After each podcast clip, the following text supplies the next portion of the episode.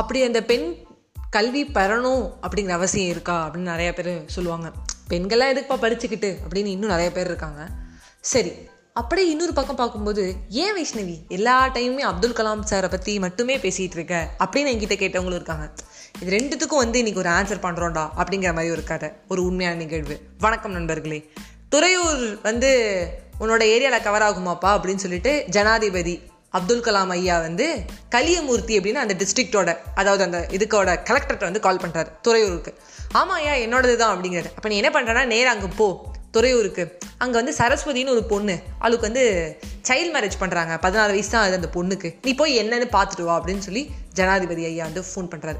பண்ண செகண்ட் இங்கே வந்து என்ன சொல்கிறார், துண்டக்கானும் துணிக்கானும் ஓடுறாரு. ஏன்னா ஜனாதிபதியை கால் பண்ணி சொல்லிட்டாரு, யாரா அந்த பொண்ணு, என்ன இப்படி பண்ணுறாங்க அப்படின்னு சொல்லிட்டு கலியமூர்த்தி அந்த ஐஏஎஸ் ஆஃபீஸரும் அவரோட சேர்ந்து போலீஸ் ஆஃபீஸர் எல்லாரும் போகிறாங்க. நீங்கள் பண்ணுற தப்பு, உங்களை ஜெயிலில் போட்டுருவோன்னு சொல்லி மிரட்டி வச்சிடறாங்க. இந்த சரஸ்வதிங்கிற பொண்ணை வந்து சைல்டு மேரேஜ்லேருந்து காப்பாற்றிடுறாங்க. நெக்ஸ்ட் வந்து என்ன ஆகுதுன்னா, அந்த பொண்ணுக்கிட்ட கேட்குறாங்க, இந்த மாதிரி உனக்கு எப்படிமா ஜனாதிபதி தெரியும், ஜனாதிபதியே எனக்கு கால் பண்ணி சொல்கிறாருன்னா பெரிய விஷயமாச்சு அப்படிங்கும்போது சரஸ்வதி அவங்க சொல்கிறாங்க, நான் இதுமாதிரி இந்த காம்படிஷன்ஸ்லாம் போவேன்.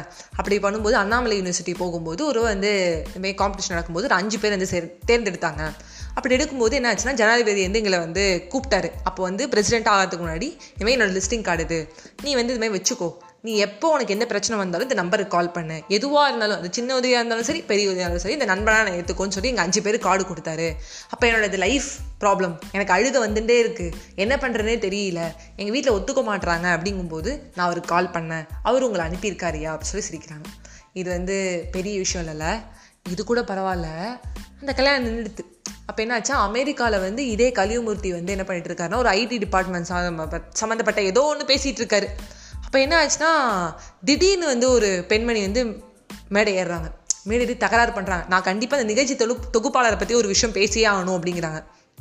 அப்புறம் பார்த்தா அந்த பொண்ணு சரஸ்வதி தாங்க, அவள் ஏறுறா, இந்த மாதிரி வந்து என்ன நீங்கள் வேணால் மறந்துருக்கலாம்யா, நான் உங்களை மறக்க முடியாது, நீங்கள் அந்த துறையூரில் வந்து என் கல்யாணம் நிறுத்துனீங்க, இன்றைக்கி எனக்கு மாதம் மூன்று லட்ச ரூபா சம்பளம், அதுவும் அமெரிக்காவில், என்னோடய கணவருக்கு நாலு லட்ச ரூபா சம்பளம், அன்றைக்கி யார் என்னன்னு தெரியாமல் நான் பண்ணலை, இன்றைக்கி என்னோடய கணவர்லேருந்து என்னோடய துறையிலேருந்து என்னோடய எல்லாத்தையுமே இண்டிபெண்ட்டாக நான் தேர்ந்தெடுக்கிற நிலமை எனக்கு வந்திருக்கு அப்படிங்கிறாரு.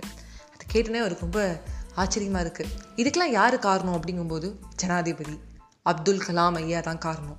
அவர் மட்டும் கரெக்டாக அதை வந்து என்ன சொல்ல, இது என்ன ஒரு சின்ன கால் தானே, எடுக்காமல் கூட இருந்திருக்கலாம், ஒரு அன்னோன் நம்பர், ஏன்னா இவர் தான் நம்பர் கொடுத்தாரே தவிர அந்த பொண்ணு நம்பர் கொடுக்கல, சரஸ்வதிங்கிற பொண்ணு.